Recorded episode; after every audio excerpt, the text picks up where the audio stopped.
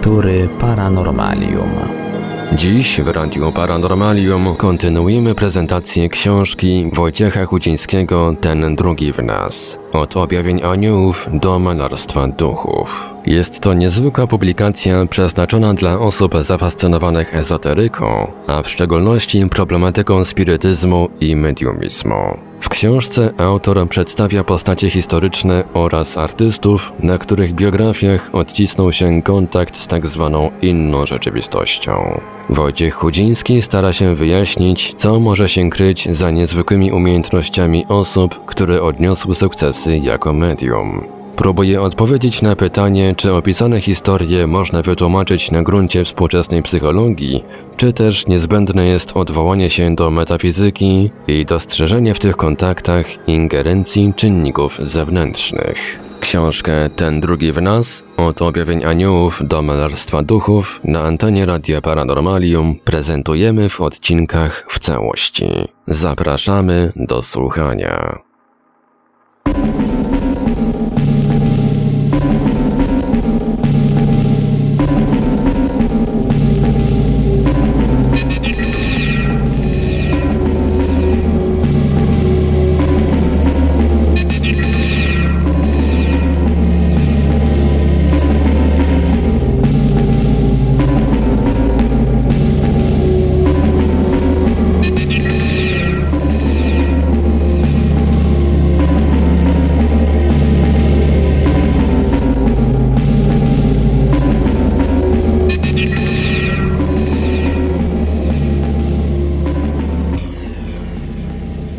Kolumb świata duchów Emanuel Swedenborg W nocy 6 kwietnia 1744 roku przebywający w Amsterdamie Emanuel Swedenborg, szwedzki matematyk, chemik, fizyk, anatom oraz fizjolog, a poza tym ogrodnik, muzyk i poeta, doświadczył wizji, która zmieniła całe jego życie. Znacznie później przedstawił ją w taki sposób. Widziałem go twarzą w twarz. Było to oblicze promieniujące świętością, a zarazem tak trudne do opisania, takie pogodne, że wierzę, iż tak właśnie wyglądał, gdy żył. Obudziłem się cały drżący, powróciłem do stanu ni to snu, ni jawy, rozmyślając, co to może oznaczać, czy ten, kogo ujrzałem, to rzeczywiście Chrystus, Syn Boży. Koniec cytatu. W następnym roku wizjoner opublikował napoły naukowy, napoły religijny esej De Culto et Amore Dei o wyznawaniu i miłości Boga, w którym poruszył kwestię stworzenia świata, powstania wzorców życiowych oraz pojawienia się ludzi.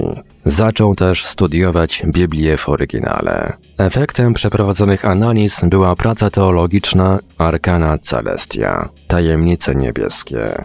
Osiem obszernych tomów tego dzieła powstało w latach 1749-1756. Uczony odrzucił w nich tradycyjną teologię i wers po wersie zinterpretował duchowe znaczenie pierwszych dwóch ksiąg mojżeszowych oraz niektórych fragmentów Nowego Testamentu. Znany historyk Victor Nilsson w książce Sweden, Its People and Its History Szwecja, jej mieszkańcy i historia napisał jeśli teologiczne prace Swedenborga w pierwszej chwili pozornie podważają dzieło naukowe, ostatecznie jego reputacja wielkiego religijnego myśliciela przyćmiewa uznanie, jakie zyskał, będąc naukowcem i filozofem. Koniec cytatu. Można by sądzić, że po swoim oświeceniu Swedenborg zatracił zdolność chłodnej analizy świata. Mistycy zwykli bowiem lekceważyć wymogi zdrowego rozsądku i logiki. A jednak w pracach religijnych proroka północy bez trudu odnajdziemy naukowy punkt widzenia. Swedenborg nigdy nie popadł w irracjonalizm. Jego wizje niejako dostosowywały się do potrzeb ścisłej logiki i okazywały się wytłumaczalne w ramach wyznawanych zasad. Emanuel Swedenborg urodził się w Sztokholmie 29 stycznia 1688 roku jako drugi syn luterańskiego biskupa Jespera. Nazwisko Swedenborg zostało przyjęte znacznie później, co wiązało się z nadaniem tytułu szlacheckiego. Ojciec przyszłego filozofa odznaczał się żarliwą wiarą religijną, wyrażającą się szczególną atencją dla aniołów, co zaowocowało m.in. nadaniem synowi imienia Emanuel z języka hebrajskiego Immanuel, Bóg z nami, sygnalizującego stałą obecność Stwórcy w życiu chłopca. Biskup, tak jak grecki filozof Sokrates, słyszał głosy duchów, a z jednym z nich utrzymywał stały kontakt, nazywając go swym opiekunem. Zdawało się, że młody Swedenborg przejął od rodzica tę duchową gorączkę, ponieważ ilekroć odmawiał modlitwę, jego oddech stawał się płytki i po chwili wpadał w trans, całkowicie tracąc kontakt z otoczeniem. Później w dzienniku snów wyzna, iż już w tamtym okresie miewał wizje aniołów i duchów. Emanuel rozpoczął studia na Uniwersytecie w Uppsali i 1 czerwca 1709 roku uzyskał tam magisterium. Po egzaminie zwrócił się ku naukom ścisłym, zwłaszcza matematyce. W tym samym roku wyjechał za granicę, by studiować odkrycia nauk przyrodniczych. Krótko potem poznał inżyniera Christophera Polema, nazywanego Archimedesem Północy. Czerpaliśmy przyjemność z wzajemnej obecności. Napisał Polem do szwagra Swedenborga Erika Benzeliusa, zwłaszcza gdy okazało się, że może mi pomóc w próbach medycznych, a dzięki temu przy eksperymentach. W tym miałem większy dług wobec niego niż on wobec mnie. Koniec cytatu. Wizjoner zaręczył się z najmłodszą córką Polema, lecz kiedy zrozumiał, że nie jest przez nią kochany, zwrócił jej słowo i do końca życia pozostał kawalerem. W 1710 roku udał się do Londynu. Napisał wówczas do Benzeliusa. Studiuję codziennie Newtona i pragnę go ujrzeć i posłuchać. Ta przyjemność nie była mu dana. Poznał natomiast innych słynnych naukowców, m.in. Johna Flamsteeda, angielskiego astronoma, założyciela i dyrektora Królewskiego Obserwatorium w Greenwich oraz Edmunda Haleya, odkrywcę ruchów własnych gwiazd. Po pierwszej wizycie w Anglii odwiedził Niderlandy, Niemcy, Włochy i Francję. W Paryżu spotkał znakomitego matematyka Philippa de la Hire oraz Pierre'a Varignon, autora prac z zakresu mechaniki, geometrii i hydromechaniki. Zabrałoby za dużo miejsca, gdybym wspomniał wszystkich ludzi nauki, których poznałem podczas moich podróży, wyznawał Swedenborg, ponieważ nigdy nie zmarnowałem okazji, by to uczynić. Z kilkoma z nich prowadził ożywioną korespondencję do końca życia. W czasie swych peregrynacji po krajach Europy młody naukowiec wynalazł wiele różnych użytecznych aparatów. Zaprojektował m.in. tubę słuchową dla głuchych, urządzenie napędzane wrzącą wodą, pierwszy projekt maszyny parowej, rtęciową pompę powietrzną, nowy system śluz, łódź podwodną, która mogłaby wywołać wielkie straty w nieprzyjacielskiej marynarce, wiatrówkę zdolną wystrzelić 60 do 70 pocisków bez przeładowania, oraz machinę latającą, pierwowzór samolotu. Opublikował też pionierskie prace z dziedziny fizjologii, paleontologii i krystalografii. W sposób szczególny interesował go ludzki mózg. Jako pierwszy ustalił, że kora mózgowa stanowi siedlisko wyższych funkcji psychicznych człowieka. Profesor Martin Ramstrom pisze na ten temat. Cytat. Należy podkreślić, że kiedy Swedenborg zbierał fakty z interesującej go dziedziny, nie mógł znaleźć ich przedstawionych lub choćby uwidocznionych w dużych publikacjach. Przeciwnie, musiał wygrzebać je z chaosu błędnych obserwacji, złych interpretacji i dziwnych koncepcji i popracować nad nimi, zanim doszedł do konkluzji. Biorąc to pod uwagę, trzeba z podziwem powiedzieć, iż było to naprawdę błyskotliwe osiągnięcie. Koniec cytatu. Po powrocie do Szwecji w 1716 roku, w wyniku swych zasług na polu nauki, został mianowany asesorem nadzwyczajnym przy Królewskim Zarządzie Kopalń. Rok później zrezygnował z katedry matematyki wyższej na Uniwersytecie w Uppsali, by całkowicie poświęcić się obowiązkom doradcy. Pracując na tym stanowisku przez szereg lat jako inżynier i metalurg, doszedł do wielkich osiągnięć. Swedenborg był także jednym z członków założycieli Królewskiej Akademii Nauk w swojej ojczyźnie. W 1718 roku rozpoczął wydawanie pierwszego szwedzkiego czasopisma naukowego dla matematyków i fizyków, Dedalus Hyperboreus, w dużej mierze poświęconego nowym wynalazkom. W tym samym czasie ogłosił metodę określenia długości geograficznej na morzu z wykorzystaniem obserwacji Księżyca, rozwiązując problem, z którym naukowcy biedzili się od dłuższego czasu. Królowi Karolowi XII zaproponował ponadto wprowadzenie dziesiętnego systemu monetarnego, który ułatwiał obliczenia i likwidował ułamki. Opis kolejnej wielkiej wizji Swedenborga, która miała miejsce w 1745 roku, można odnaleźć w pamiętnikach jego przyjaciela Christera Robsama. Cytat. Przebywałem w Londynie i jadłem obiad sam, nieco później w wynajmowanym przeze mnie pokoju, gdzie mogłem, zgodnie z moim zamiarem, badać nauki przyrodnicze. Pisał w liście do kolegi Prorok Północy. Pod koniec posiłku dostrzegłem jakby dym zaciemniający pokój, a ściany wydały mi się pokryte przez przerażające gady w rodzaju węży, ropuch i tym podobnych. Byłem zdumiony, lecz zachowałem władzę zmysłów i trzeźwość umysłu. Gdy ciemności osiągnęły największą gęstość, nagle się rozwiały. Dostrzegłem człowieka siedzącego w rogu pokoju. Następnej nocy ten człowiek pojawił się znów. Oto co mi powiedział. Jestem Panem, Stwórcą i Zbawicielem świata. Ciebie wybrałem, abyś wyłożył ludziom duchowy sens Pisma Świętego. Pokażę Ci to wszystko, co powinieneś opisać. Tej samej nocy odłożyłem na bok wszelką czystoziemską wiedzę i oddałem się studiom wyłącznie nad sprawami ducha, wedle tego, co Pan polecił mi spisać. Co dzień otwierał oczy mojego umysłu, bym wiedział, co się dzieje na tamtym świecie. Pozwolił mi obcować z aniołami oraz duchami, podczas gdy ja sam znajdowałem się w stanie pełnej przytomności myśli. Koniec cytatu. Pomiędzy rokiem 1743 a 1745 wizjoner przeszedł kryzys, po którym całkowicie zwrócił się ku Bogu.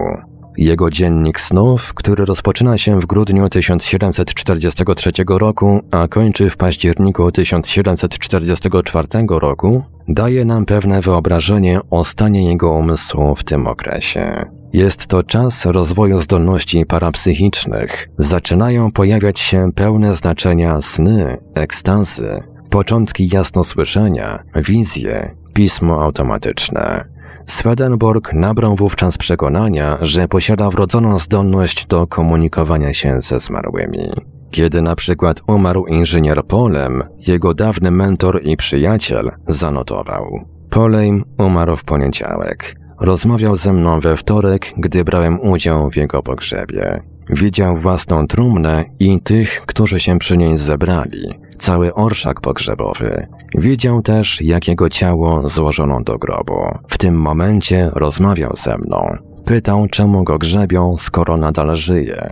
Usłyszał słowa księdza, że zostanie wskrzeszony na sądzie ostatecznym, gdy tymczasem on już został wskrzeszony. Dziwił się, skąd wzięła się wiara, że ludzie będą wskrzeszeni na sądzie, skoro on nadal żyje, a także, że ma połączyć się z ciałem, choć czuje przecież, że ciała nie opuścił. Koniec cytatu. Opis ten w dużej mierze przywodzi na myśl relacje, które sto lat później zacytowano w książkach Raymonda Moody'ego Życie po życiu i znanego ze swych podróży poza ciało Out of Body Experience, czyli OB, badacza Roberta Monroe. I tam można spotkać sceny sugerujące, iż człowiek w pierwszych godzinach po zgonie, czasem okres ten trwa znacznie dłużej, może nie zdawać sobie sprawy z faktu, iż jego ciało umarło. Jednak kolejne obserwacje dokonywane w ramach nowego sposobu funkcjonowania szybko uświadamiają, że zmieniło się bardzo dużo. Pojawia się całkowicie nowe postrzeganie świata, ciało zyskuje formę niematerialną, eteryczną, można siłą myśli przenosić się na ogromne odległości. Oczywiście w tej duchowej przestrzeni, jak opisuje to Swedenborg, nierzadko napotyka się duchy swoich bliskich albo ludzi pozostających w podobnym stanie uwięzienia, którzy wciąż nie rozumieją, co w istocie zaszło. Nie potrafię rozmawiać ze wszystkimi, lecz tylko z tymi, których znałem na tym świecie. Tłumaczył swe zdolności Swedenborg generałowi majorowi Christianowi Toksenowi. Z głośnymi bohaterami, z osobami godności królewskiej i książęcej, z mężami sławnymi i uczonymi, których znałem bądź osobiście, bądź z ich pism i czynów. Krótko mówiąc, ze wszystkimi, o których mogę mieć jakieś wyobrażenie. Wszak można przypuścić, że z osobą, której w ogóle nie znałem, bądź o której nie mogę uformować sobie żadnego wyobrażenia, nie będę ani mógł, ani chciał rozmawiać. Koniec cytatu. Prorok północy utrzymywał, że pozwolono mu patrzeć na przybycie nowozmarłych do nieba, dlatego mógł obserwować, jak wygląda przegląd ich życia. Zaznaczał przy tym, że podczas tego procesu dana osoba doświadcza wszystkiego, czym kiedykolwiek była i co zrobiła za życia. Cytat. Kiedy po śmierci zostają wyjawione człowiekowi jego czyny, wtedy anioły przyglądają się jego twarzy i badanie to rozciąga się na całe ciało, zacząwszy od palców jednej i drugiej ręki i tak dalej na całego człowieka. Ponieważ dziwiłem się skąd to pochodzi, odkryto mi, że jako poszczególne szczegóły myśli i woli zapisane są w mózgu, Ponieważ tam się znajdują ich początki, tak samo też zapisane są na całym ciele, ponieważ tam dążą od swoich początków wszystkie właściwości myśli i woli, i tam się też kończą, jako na ostatnich swoich granicach. Napisał w książce o niebie i piekle. Swedenborg wspomina także o obrazach mentalnych, przeźroczystych falach bądź kulach, których anioły używają do komunikowania się między sobą i powiada, że ten język przedstawień jest tak przepełniony informacją, że każdy element zawiera w sobie tysiące idei. Ich wymiana może być długa i trwać do kilku godzin, bo w ich wnętrzu wszystkie rzeczy ułożone są w wielkim porządku. Opisy Swedenborga potwierdzają też relacjonowane rzadziej elementy charakterystyczne dla doznań z pogranicza śmierci, Near Death Experience, czyli NDE. Wizjoner zauważa, że w świecie duchowym nikt nie musi jeść, lecz uzupełnia, że źródłem pokarmu jest informacja. Twierdzi też, że z zaskoczeniem odkrył, iż w niebie przybywają duchy istot z innych planet, co stanowi wniosek doprawdy zdumiewający w ustach kogoś, kto urodził się ponad trzy wieki temu. Badacze studiujący myśl Swedenborga odkryli wiele podobieństw występujących pomiędzy niektórymi jego koncepcjami a teoriami współczesnych naukowców, takich jak David Bohm czy Karl Pribram. Pogląd ten podziela dr George F. Dole, profesor teologii w Szkole Religii Swedenborga w Newton w Massachusetts, USA. Jego zdaniem za rzecz fundamentalną w myśli szwedzkiego mistyka należy uznać to, iż nasz wszechświat jest stale tworzony i utrzymywany przez przepływy, podobne w swej naturze do fal, z których jeden idzie z nieba, a drugi z naszej duszy czy ducha ku górze. Jeśli złożymy te obrazy razem, podobieństwo do hologramu okaże się uderzające. Podsumowuje Dole.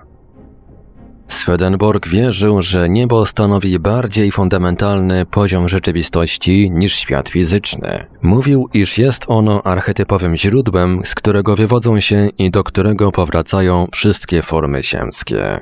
Stanowi to koncepcję zbliżoną do idei porządku ukrytego Boma, postulowania istnienia świata, który znajduje się pod powierzchnią empirycznie doświadczalnej rzeczywistości. Ponadto wizjoner zakładał, że rzeczywistość po śmierci i rzeczywistość fizyczna różnią się poziomem, nie zaś rodzajem, i że świat materialny to po prostu zamrożona wersja zbudowanej na myśli rzeczywistości nieba. Swedenborg wypełnił swoimi doświadczeniami prawie 20 woluminów, a gdy na łożu śmierci zapytano go, czy chciałby coś odwołać, odrzekł: Wszystko, co napisałem, jest tak prawdziwe, jak mnie tu widzisz. Mógłbym powiedzieć o wiele więcej, gdyby mi pozwolono. Prorok północy dawał do zrozumienia, że sam także przeżywał doświadczenia zbliżone do śmierci. Podczas tych niezwykłych doznań opuszczał ciało fizyczne, napotykając różne istoty duchowe. W dzienniku snów zanotował, cytat, te anioły spytały mnie najpierw, jakie są moje myśli, czy są to myśli człowieka umierającego, który przygotowuje się do życia w wieczności. Znalazłem się w stanie oderwania od zmysłów cielesnych. Byłem prawie umierający, jednak moje wewnętrzne życie wraz z myśleniem pozostało niezakłócone, tak że odbierałem wrażenia i zachowałem pamięć tych rzeczy, które się wydarzyły i które są udziałem ludzi ożywionych z martwych. Zwłaszcza doznałem wrażenia, że mój umysł, mój duch został wyciągnięty, wyrwany z ciała. Koniec cytatu. Bazując na własnych doświadczeniach i naukach duchów, Swedenborg zaprzeczał dogmatowi, iż grzechy mogą zostać odpuszczone w godzinie śmierci, jeśli człowiek zdoła pojednać się z Kościołem. Jako dowód podawał rozmowę, jaką przeprowadził z duchem niejakiego Erika Brahe, który został skazany na karę śmierci.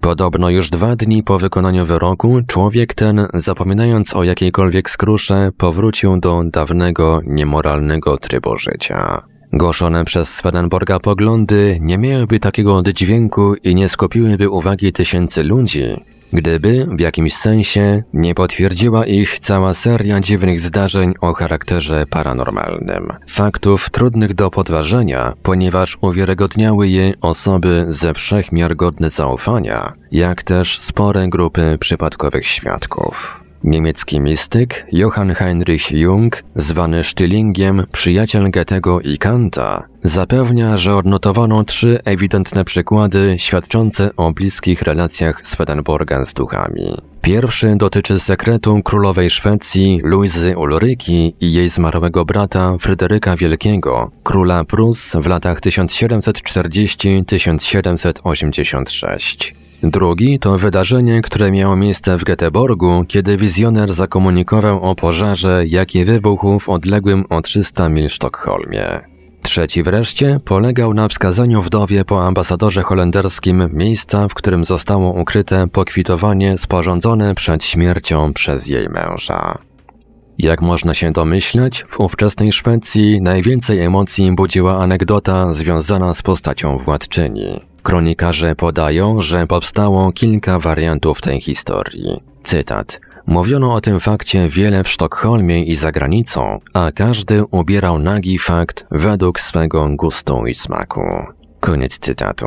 Przykładowo, premier szwedzkiego rządu, hrabia Anders Johann von Hypken, który znał wizjonera 40 lat, przedstawił ją tak. Cytat. Swedenborg uczestniczył pewnego dnia w przyjęciu na dworze. Jej wysokość wypytywała go o różne rzeczy z tamtego świata, na koniec zaś zapytała, czy widział się tam bądź rozmawiał z jej bratem, księciem Prus. Odparł, że nie. Wtedy jej wysokość poprosiła go, by się o nim wywiedział i przekazał mu pozdrowienia od niej, co też Swedenborg przyrzekł zrobić. Nie sądzę, by królowa mówiła to całkiem serio. Z okazji następnego przyjęcia Swedenborg znów pojawił się na dworze. Podszedł do jej wysokości, która już nie pamiętała o swym zleceniu sprzed tego dnia. Nie tylko przekazał jej pozdrowienia od brata, lecz również jego słowa przeprosin za to, że nie odpisał na jej ostatni list. Królowa była bardzo zaskoczona i powiedziała: Nikt oprócz samego Boga nie zna tej tajemnicy. Koniec cytatu. Powodem, dla którego Luisa Ulryka nigdy wcześniej nie wspominała o liście, był fakt, że nie chciała, aby ktokolwiek wiedział, iż podczas wojny z Prusami korespondowała z krajem pozostającym w stanie wojny ze Szwecją. Inna relacja mówi, iż królowa była bliska omdlenia, a hrabia Schwerin, widząc co się dzieje, upomniał Swedenborga, usiłując jednocześnie wydobyć od niego naturę sekretu. Wypadek ten szybko stał się głośny i wielu poddanych szwedzkiej władczyni robiło wszystko, by na własną rękę dotrzeć do prawdy. Żona ogrodnika Swedenborga, odnotowuje Charles Nordenskjold, opowiadała nam, że przez szereg dni po owym zdarzeniu zatrzymywały się przed jego domem powozy, z których wysiadali najwyżsi dostojnicy królestwa, aby dowiedzieć się, jakiej natury była tajemnica, która tak przeraziła królową. Lecz Swedenborg, zgodnie z daną obietnicą, stanowczo odmówił jej wyjawienia. Koniec cytatu. Stilling uzupełnia. Zajście to było komentowane publicznie w prasie, a jeden z wybitnych Szwedów, który wcale nie należał do wielbicieli Swedenborga, zapewniał mnie, że jest ono prawdziwe co do joty i nie podlega żadnej kwestii. Koniec cytatu. Nie zadowalając się tymi zapewnieniami, znany filozof Immanuel Kant sam napisał do proroka północy, ale nie otrzymawszy odpowiedzi, polecił jednemu ze swych przyjaciół poczynić dokładne ustalenia. Wysłannik ten nie tylko zasięgnął języka u źródła, ale też spotkał się z wizjonerem w jego domu. Uznał, iż jest on, cytat, rozsądnym, uprzejmym i szczerym człowiekiem, którego Bóg obdarzył niezwykłym darem dobrowolnego komunikowania się z duszami zmarłych. Koniec cytatu. Najbardziej szczegółowy opis wizji pożaru w Sztokholmie odnajdziemy w liście Kanta do jego przyjaciółki Charlotte von Knobloch, napisanym 10 sierpnia 1758 roku. Czytamy tam m.in. Wydaje mi się, że poniższa okoliczność ma wagę najpoważniejszego dowodu i twierdzenie o nadzwyczajnych zdolnościach Swedenborga umieszcza poza wszelką wątpliwością. Koniec cytatu. A wydarzenie przedstawiało się tak. 19 lipca 1759 roku, gdy w Sztokholmie wybuchł pożar, Swedenborg przebywał w Göteborgu, w domu zamożnego angielskiego kupca Williama Castella. Gospodarz podejmował u siebie 15 gości, miejscowych notabli wraz z żonami. Towarzystwo dobrze się bawiło. Obecność proroka północy spowodowała, że zadawano mu pytania na temat kontaktów z duchami i podróży poza ciałem. Nagle, około szóstej po południu, zdenerwowany wizjoner opuścił gości, po czym po kilku minutach wrócił z twarzą bladą jak płótno. Na indagację towarzystwa odpowiedział, iż w oddalonej o 300 mil stolicy,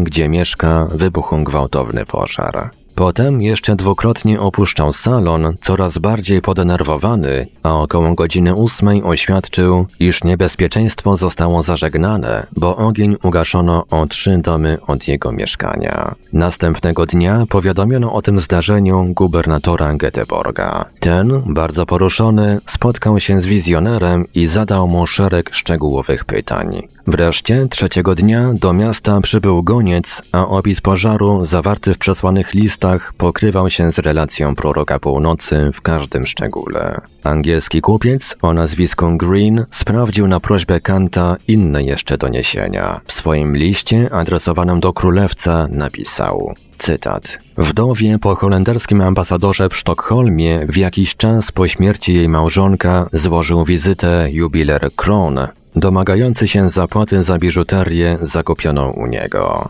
Że jej świętej pamięci mąż odznaczał się zbyt wielkim zamiłowaniem do porządku, by nie uiścić tego długu, nie mogła jednak odnaleźć pokwitowania. Przygnębiona, również z powodu znacznej wysokości sumy, poprosiła pana Swedenborga, by do niej przyszedł. Przeprosiwszy go za kłopot, powiedziała, że jeśli, jak wszyscy twierdzą, ma on nadzwyczajny dar rozmawiania z duszami umarłych, to może uprzejmie zechce zapytać jej męża w sprawie tego jubilera. Swedenborg nie wyraził najmniejszej bodaj obiekcji wobec jej prośby. Trzy dni później dama zaprosiła do siebie towarzystwo na kawę. Swedenborg pojawia się i zwykłym dla siebie chłodnym tonem informuje ją, że rozmawiał z jej małżonkiem. Dług został zapłacony 7 miesięcy przed jego śmiercią, a kwit jest w biurku na piętrze. Pani odpowiedziała, że biurko przeszukano dokładnie, lecz kwitu pośród papierów nie znaleziono. Swedenborg mówi, że mąż opisał mu, jak po wyciągnięciu lewej szuflady ukaże się listwa, którą należy odsunąć, a wówczas odsłonie się tajemna skrytka zawierająca jego prywatną korespondencję holenderską, a także ów kwit. Usłyszawszy ten opis, całe towarzystwo wstaje i wraz z gospodynią idzie do pokoju na piętrze. Otwierają biurko dokładnie podług instrukcji, znajdują przegródkę, o której przedtem nikt nie wiedział, a w niej ku wielkiemu zdumieniu wszystkich papiery, zgodnie z opisem Swedenborga. Koniec cytatu. Istnieje wiele innych faktów, o których wspomina się w tym kontekście. Jeden z nich to przepowiedzenie przez proroka północy śmierci cara Rosji Piotra III. Inny dotyczy historii anglikańskiego duchownego, wielebnego Johna Wesleya. Szczegółową relację na ten temat odnajdujemy w liście Johna Isaaca Hawkinsa, inżyniera i wynalazcy, pisanym do Samuela Nobla 6 lutego 1826 roku. Cytat. W odpowiedzi na pańskie pytanie donoszę, iż przypominam sobie dokładnie, co usłyszał z ust wielebnego Samuela Smitha Około roku 1787 lub 1788, mianowicie, że pod koniec lutego 1772 roku on z kilkoma innymi duchownymi odwiedzili wielebnego Johna Wesleya, celem otrzymania odeń wskazówek i instrukcji przed jego udaniem się w długą podróż, że podczas tej wizyty Wesley otrzymał list, który przeczytał z wielkim zdumieniem, że po pewnej chwili odczytał on list zebranym gościom i że list ten brzmiał mniej więcej tak. Sir, Poinformowano mnie w świecie duchów, że Pan odczuwa silne pragnienie porozumienia się ze mną. Będę szczęśliwy ujrzawszy Pana, jeśli Pan raczy pofatygować się do mnie. Pozostaje uniżonym sługą Emanuel Swedenborg. Wesley otwarcie i szczerze przyznał, że istotnie bardzo pragnął spotkania i rozmowy ze Swedenborgiem i że z tego pragnienia nikomu się nie zwierzał. Koniec cytatu. Niezwłocznie odpisał, że właśnie wybiera się w podróż, która potrwa sześć miesięcy, lecz gdy ponownie znajdzie się w Londynie, z ochotą złoży wizytę Swedenborgowi. Prorok północy odpowiedział, iż zaproponowana wizyta wypadnie niestety za późno, cytat, gdyż on, Swedenborg, wstąpi do świata duchów w dniu 29 następnego miesiąca, by już nigdy na ziemię nie powrócić. Koniec cytatu. Co może sądzić o tym wszystkim racjonalny czytelnik, który nigdy nie obcował z aniołami i nie słyszał w głowie głosu Boga? Niektóre z tych faktów trzeba najpewniej uznać za wynik zbiegów okoliczności, inne zawdzięczają swą niezwykłość rozgorączkowanej wyobraźni autorów. Nawet biorąc pod uwagę te założenia, nie zdołamy jednak odrzucić wszystkich świadectw składających się na niecodzienną biografię proroka północy. Signe Toksvik podaje w swej pracy, że do pana Shearsmitha, perukarza i balwierza, w którego domu Swedenborg pożegnał się z tym światem, przybył po pewnym czasie niecodzienny gość z Indii Zachodnich. Gdy dowiedział się, że mistyk prowadził ożywione dysputy z duchami, Stojąc w drzwiach pomiędzy dwoma pokojami, sam niezwłocznie ustawił się w tym miejscu z grymasem niecierpliwego oczekiwania na twarzy. Cóż, nadal jesteśmy gotowi przebyć całą kulę ziemską, by doświadczyć cudu. Niestety dowody, o ile są to faktycznie rzeczy nie do podważenia, objawiają się tylko nielicznym, po czym znikają bez śladu. Swedenborg jasno zdawał sobie z tego sprawę. Oto co na ten temat zanotował. Cytat. Wiem doskonale, że wielu powie, iż żaden człowiek nie potrafi rozmawiać z duchami i aniołami, dopóki żyje w ciele, i że wielu uzna to wszystko za rojenia. Ale nie zbije mnie to z tropu, bom to wszystko widział, słyszał i odczuł.